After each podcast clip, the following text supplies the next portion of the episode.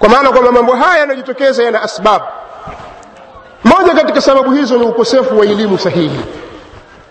Elimu sahihi ya dini. Pengine ukasoma wewe ulimwengu wako na, elimu ya mazingira ukawa mtaalamu mzuri sana. Lakini ukiwa umefeli katika elimu ya dini katika mfumo ulio sahihi na manhaji iliyosalimika basi pengine ukachotwa na, na wimbi hili ukaingia mahali ambapo sipo. Kwa hiyo elimu sahihi kuufahamu uislamu sahihi ndiyo njia sahihi ya kumkwamua mwislamu na, na upotofu wa aina yoyote unaweza kujitokeza kwa jina la dini. Maana sasa hivi inatumika dini katika kupotosha mambo kujenga misimamo. Misimamo potofu ambayo watu wanaiona kwamba ndio misimamo sahihi. Kwa hiyo tunasema kwamba ili waislamu na ulimwengu upate kuwa na amani ni lazima waislamu wajifunze dini sahihi. Na hasa hasa katika wakati huu ambapo njia za taaluma zimekuwa nyingi. Leo unaweza hata usihudhurie darasa wala usiende msikitini wala usiende madrasa lakini fikira hizi zikakuingia kwa sababu ya hii mitandao. Simu ya mkononi smartphone tayari wewe una, una, una, una gb zako uko nazo na bando yako uko nayo. Unaweza ukagugwa pale ukasoma kitu chochote kinachoenezwa ulimwenguni. Afkar hata kama uko chumbani au uko chooni. Ukajua wewe ukajifunza vitu fulani ukawasikiliza watu fulani kwa njia hizo. Sasa ukitumia njia hiyo ikiwa upotofu unaweza kuingia kwa njia kama hizo bila shaka unahitaji elimu sahihi ya kuweza kupambana. Lazima ile ni virus kwa lazima uwe na antivirus. Ya kushuta ile. Kama huna basi ujue utaangamia. Leo pengine labda dola na vitu vingine waweza kupambana na fikira hizi kwa nguvu. Nguvu hazitasaidia. Kwa wakati wote na nyakati zote haitasaidia. Lazima ipatikane njia mfumo wa kufuta haya kifikra na hakuna njia nyingine zaidi ya watu kusomeshwa dini sahihi. Leo unaweza ukafunga sema funga chuo kile funga madarasa ile ondokeni pale. Bado hujatibu tatizo bado kwenye robo au kwenye theluthi ya tatizo. Matatizo bado yataendelea kuwepo bali unazalisha watu katika hali ya usugu.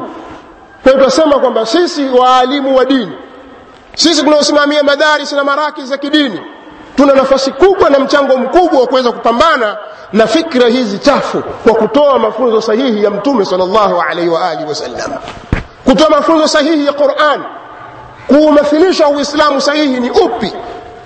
Na tukifanya hivyo biidhnillah tutafanikiwa. Na mafanikio haya yanaonekana athari zake. Leo ilikuwa vijana wengi katika vyuo na sehemu mbalimbali wameathirika na fikra hizi. Lakini walillahi alhamdu kwa watu kutoa juhudi na kupambana na mambo hayo allah akaweka taufiki ndani yake. Watu wengi wamerudi kuacha misimamo hiyo. Na misimamo mingi ya batil. Inaonyesha kwamba jambo hili la kubainisha lina athar. Walau kariha lkarihun hata kama watachukia wenye kuchukia. Hata kama wataogopa wenye kuogopa. Sisi tushaona kwamba hili ni jukumu letu basi ni lazima tupambane. Kwa hiyo vijana ambao wamejisabilia kuisoma dini ya allah tabaraka wa taala katika mfumo ulio sahihi. Wasirudi nyuma wala wasikate tamaa. Wajaribu watoe kila kitu chao na uwezo wao katika kuisoma dini ili kuinusuru dini hii dhidi ya hawa watu ambao wana nia ya kuangamiza uislamu. Wamevaa vazi la uislamu wanazungumza lugha ya uislamu lengo lao wanataka kuangamiza uislamu wakiwa wajua au hawajui. Kwa hiyo jambo la kwanza ambalo tunaweza likatusaidia katika mjitamaa wetu ni kusoma dini na haya mtume saa salama pia ameyahimiza bali elimu ya dini ni mirathu nubuwa mirathu lambiya mtume sal llahu alaihi waalihi wasallam anatuambia katika hadithi sahihi alulamau warathatu lambiya maulama ni warithi wa mitume na wa inna lambiya lam yuwarithu dinaran wala dirhama mitume hawakuwarithisha watu dinari wala dirham mirathi ya mitume hawakugawa makoti hawakugawa vilemba viwanja na mashamba hawakugawa pesa. Mirathi ya mitume ni ilmu. Atakayerithi mirathi hii ya ilmu basi amejichukulia donge nono. Tusirudi nyuma tusimameni katika kuisoma dini yetu tueneze mafunzo sahihi katika uislamu katika dini yetu tuwalinganie wasiokuwa waislamu waukubali uislamu kwa hujja na dalili. Tuwafundishe wasiojua katika waislamu tuwatoe watu wenye maadili mabovu tuwarudishe katika maadili sahihi ya uislamu. Uislamu utapata nguvu kwa hilo. Na si kwa njia nyingine yoyote. Hali kadhalika katika vitu vya kuzingatia ambavyo itatusaidia sisi katika mujtamaa wetu na safari yetu hii ya uenezaji wa dini. Na safari yetu ya kupambana na maovu katika mujtamaa ni lazima wazazi wa kike na wa kiume wachukue nafasi yao ya kuwalea watoto wao. Watoto ambao hawapati malezi ya wazazi wao wana hatari kubwa ya kukumbwa na wimbi hili la fikra chafu na maadili potofu. Ukitazama historia ya majambazi sugu historia ya watu waovu katika jamii utakuta ni watu waliokosa malezi sahihi ya wazazi wao. Ima kwa kuwa wazazi wao waliondoka wakafariki dunia wakiwa wao wadogo au wazazi wao wako hai lakini wako bizi na mambo yao ya kidunia hawajali watoto wao. Au wanawajali lakini katika mambo ambayo sio ya kumtengeneza mtoto. Mtoto mtoto anahitaji katika uislamu mtoto anahitaji malezi. Na ndio maana mtume sal llahu alih wasallam akaeleza wazi kullukum ra'in wa kullukum mas'ulun an ra'iyatih au katika riwaya wa kullukum ra'in wa kullu ra'in mas'ulun an ra'iyatihi.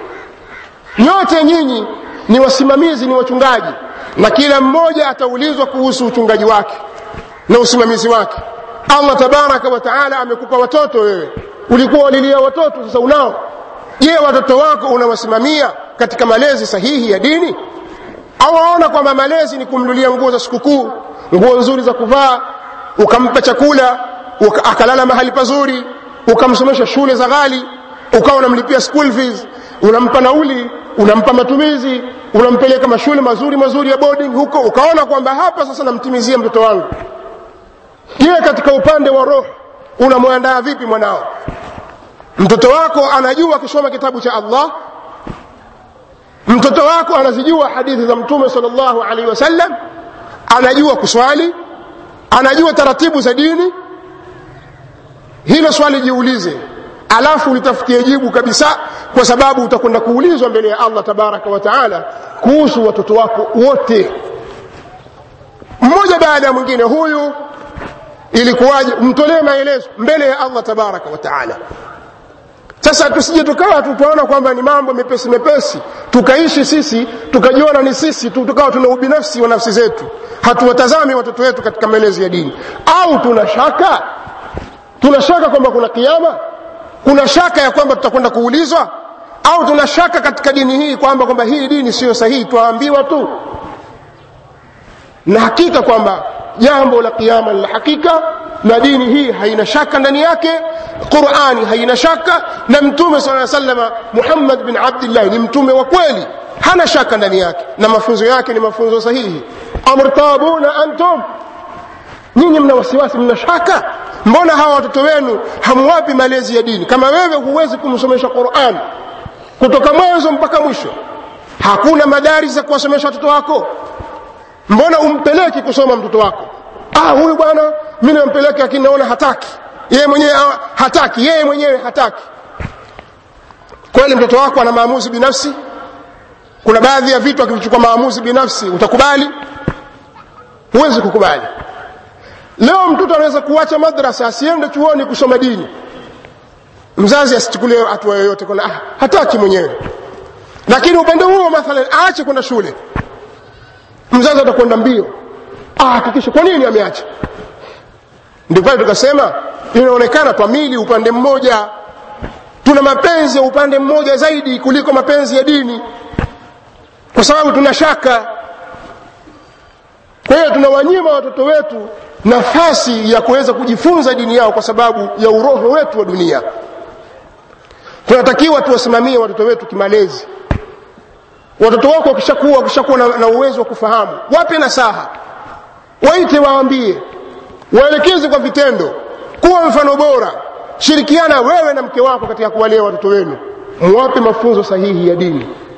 Waepusheni na marafiki waovu. Jua rafiki wa mtoto wako ni nani anakaa na nani kwa sababu almaru ala, ala, almaru ala dini khalilih mtume sala salam anasema mtu siku zote kwenye tabia ya rafiki yake falyandhur ahadukum man yukhalilhu basi na atazame mmoja wenu ni nani amfanya rafiki mtoto wako kumwacha ovyo na zagaa mitaani anaweza kukutana na watu wenye tabia mbalimbali ovyo akaja akawa ni mtu mwovu kabisa katika mujtama ukasikia afanya akhlaq na mambo ambayo wewe huwezi kutasawari ah, tafanya lini? Mwanangu atawezaje kufanya hayo?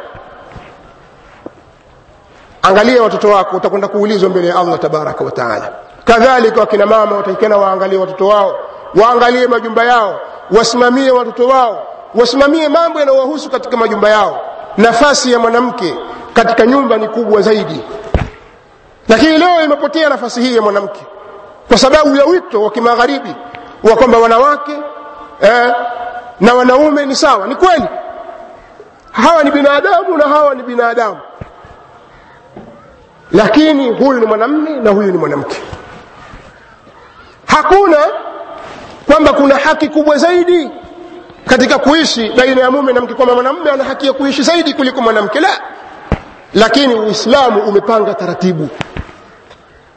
Basi uamue moja mambo mawili mnapokuwa sasa mnashindana katika kutafuta maisha mama ametoka amekwenda huko wewe kaa nyumbani osha vyombo fua nguo za mikojo za watoto visha watoto nepi nyonyesha mtoto akilia mbembeleze kila kitu anachofanya mwanamke fanya ili ile nafasi pasiwe na gap pasiwe na uwazi. Lakini mtoto kumwacha nyumbani na mfanyakazi ambaye hujui ametoka mazingira gani amelelewa katika malezi gani? Kwamba huyu ndio akulelea mtoto wako mpaka amefika darasa la ngapi huko? Unamdhulumu mtoto wako. Mtoto atoka asubuhi ana miaka mitatu anapelekwa katika sehemu za kulelewa anakwenda kubembea kule anakwenda kurukaruka na kunywa uji anarudi nyumbani. Nani anamfanyisha hivyo? Hujui. Wewe mwenyewe umetoka na makabrasha yako baba ametoka na makabrasha yako mnaingia asubuhi mnatoka mwazima taa mkija usiku mwawasha taa. Watu, wakutana kila mmoja yuko hoi yule anakwenda kuingia kule kulala na anakwenda kulala. Hakuna wakati wa kuweza kukaa na kuzungumza na watoto wenu. Mfumo huu ni mfumo ovyo ambao inajenga katika mjitama na kuzalisha katika mjitama watu wenye maadili mabovu kabisa ambao baadaye watakuwa hawajui thamani ya baba na mama na haya ndiyo mambo yaliyowakumba watu wa huko tunaowaiga sisi. Tukitaka tufuate mfumo na maadili ya dini yetu basi ni lazima nyumbani kuwe na mtu wa kuwasimamia watoto kwa masaa yote. Wakina mama nafasi yenu hiyo. Mnaweza mkatoka mkafanya shughuli zenu. Mama anaweza akawa daktari anaweza akawa mwalimu anaweza akawa mkulima anaweza akawa mfanyabiashara lakini ujue nafasi ya kwanza wewe ni kumlea mwanao nyumbani ile toka, toka nitoke akitoka mume naye watoka mkirudi marudi sawa mtoto yuko nyumbani tu amekaa huko na, na, na, na genge la watoto wenzake au yuko huko katika vituo vya kuwalea watoto. Hujui mtu huyu anemlea yuko vipi? Ni mtu mwenye fikra za, za sampuli gani? Wajipelekea tu wewe kwa sababu wajua hapa kuna unafuu. Lipo laki tano hapa tutakulelea mtoto wako. Sawa huyu hapa. Wafuatilia mtoto wako alelewa vipi? Kwa haya ni katika mambo mabovu kabisa yenye kujenga mjitama mbovu. Nausia tena kwamba katika mambo muhimu kabisa ya, ku, ya kuondosha hili vurugu la machokoraa katika mujitama ni lazima tuwalee watoto wetu malezi ya sawasawa. Tupambane na fikira zozote chafu zinazokuja kwa hoja na dalili katika kuwaelekeza watoto wetu katika njia ya sawasawa. Kwa hiyo taaluma elimu na malezi sahihi. Kuna mengi ya kuyazungumza ndugu waislamu lakini haya niliyozungumza leo katika khutba hii na ujumbe huu yatatosha isipokuwa nawakumbusha kwamba leo ni siku ya Eid. Mtume sallallahu alaihi wa alihi wasallama ametutaka sisi katika siku ya leo tufurahike tule tunywe lakini kwa mipaka ile ya dini. Wakulu washrabu wala tusrifu innahu la yuhibu lmusrifin kuleni na kunyweni na wala msifanye israfu kwa sababu yeye allah tabaraka wa taala hawapendi wenye kufanya israfu. Kwa hiyo hili tulizingatie. Kadhalika tunatakiwa tuvae mavazi mazuri. Kwa neema hii ya allah tabaraka wa taala aliyotupa. Na haya pia tunatakiwa tufahamu kwamba tusitoke nje ya mipaka. Watoto wetu tuwazoeshe kuvaa mavazi ya sawasawa. Sio watoto wa kike wavaishe viguo vifupi. Nguo ambazo haziko katika maadili. Mtoto wa kiume wakapelwa kuna kunyolewa akanyolewa ovyo ovyo kwa sababu ni sikukuu. La wala katika uislamu sherehe zetu hazina ngoma kwamba kuna miziki watu kuna maklabu na kufanya fujo na kunywa mapombe na ikhtilaf hakuna hili. Sherehe yetu sisi katika idi hii wanawake watashereheka kwa kupiga madufu katika majumba yao wataimba pamoja na watoto watacheza ndani ya sitara yao. Na wanaume kama kuna michezo mingineyo ya kukimbia ya kuruka na kufanya hivi na vile kushereheka kuonyesha kwamba tumefurahi leo yakiambatana na kula na kunywa kama na siku zako kunywa siku ya kula leo. Nyama choma kula. Lakini siambatane na pombe. Kwa sababu hiyo ni haramu kwa hiyo yale mambo yote ya haramu tuyaepuke. Isiwe kwamba kwa sababu leo idi tukaanza kufanya vitu ambavyo havija havi, havikubaliki katika uislamu. Na mwisho pia nawahusia vijana kwa sababu haya ni mambo ya vijana. Masala ya mapiknik haya yatawagharimu vijana. Hapa duniani na mbele ya allah tabaraka wataala akhira na ni ajabu kabisa kwa wazazi wakawaacha banati zao na watoto wao wa kiume wakatangamana wakaingia kwenye magari wakenda wakafanya fuska huko katika fuko za bahari. Uislamu hauna mambo haya. Kama kuna dini nyingine na sherehe nyingine zisizokuwa za uislamu basi nyinyi na mambo yenu na dini yenu tutawaingilia tutawaambia tu uislamu wetu wafundisha hivi. Lakini kutuharibia sikukuu zetu za kiislamu kwa kuleta mambo yasiyofaa kusema ukweli huku ni kujitafutia laana yatakawawasibu basi msilie isipokuwa na nafsi zenu. Ni kwamba allah tabaraka wataala mnamfanyia uadui allah. Hii ni siku allah tabaraka wataala tuambia walitukmilu liddata walitukabiru llaha ala ma hadakum walaalakum tashkurun. Ili mkamilishe hisabu hisabu ya, ya saum tumekamilisha. Kwa kuandama mwezi ambao sisi kwa msimamo yetu tunapopata taarifa mahali popote pale ulimwenguni mwezi umeandama sisi tutaufanyia kazi kwa kukamilisha siku thelathini na mumkabiri allah tabaraka wa taala yani ikifika siku kama ya leo ni kumkabiri allah kusema allahu akbar allahu akbar la ilaha illa llah allahu akbar allahu akbar walillahi lhamd takbira hizo zinaishia hapa baada ya mimi kuondoka hapa baada ya kuwa khatibu kishapanda kwenye mimbar kishamaliza khutba takbira hizi haziendelei tena kinachofuatia ni kula na kunywa walaalakum tashkurun huenda kwa kufanya hivyo mkawa mmemshukuru allah tabaraka wataala mbona tamkufuru sasa tutafanya mambo ambayo sio kwa hiyo hizi ni nasaha za mwisho ilikuwa nazielekeza kwa vijana wa kiislamu wajiepushe na mukhalafat na mambo ya muharamat kwa sababu hayo yanatia doa katika nafsi zao na yatia doa katika uislamu wetu ربنا تقبل منا انك انت السميع العليم وتب علينا انك انت التواب الرحيم ربنا اغفر لنا ذنوبنا وحوبنا وخطايانا اللهم تقبل منا صالح الأعمال. اللهم تقبل منا صلاتنا وصيامنا وقيامنا وركوعنا وسجودنا وتوبتنا يا إله الأولين والآخرين. ربنا هب لنا من أزواجنا وذرياتنا قرة أعين واجعلنا للمتقين إماما. ربنا إنا ظلمنا أنفسنا فإن لم تغفر لنا وترحمنا لنكونن من الخاسرين. سبحانك اللهم وبحمدك وأشهد أن لا إله إلا أنت أستغفرك وأتوب إليك. تقبل الله منا ومنكم.